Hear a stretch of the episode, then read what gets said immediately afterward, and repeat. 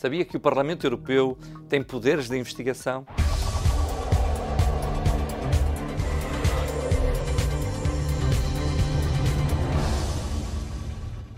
O Parlamento Europeu tem o direito de investigar alegadas violações do direito comunitário ou casos de má administração do direito comunitário por parte de instituições europeias ou Estados-membros, constituindo uma comissão de inquérito.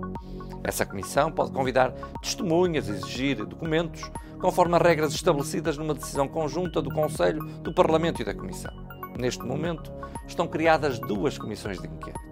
Uma para investigar os escândalos sobre a medição das emissões dos automóveis e a outra para investigar a elisão fiscal revelada nos documentos do Panamá. Mas também se podem criar comissões especiais para investigar temas não relacionados diretamente com violações da legislação europeia. Em 2006, por exemplo, o deputado Carlos Coelho presidiu a comissão que abordou o transporte de suspeitos de terrorismo pela CIA.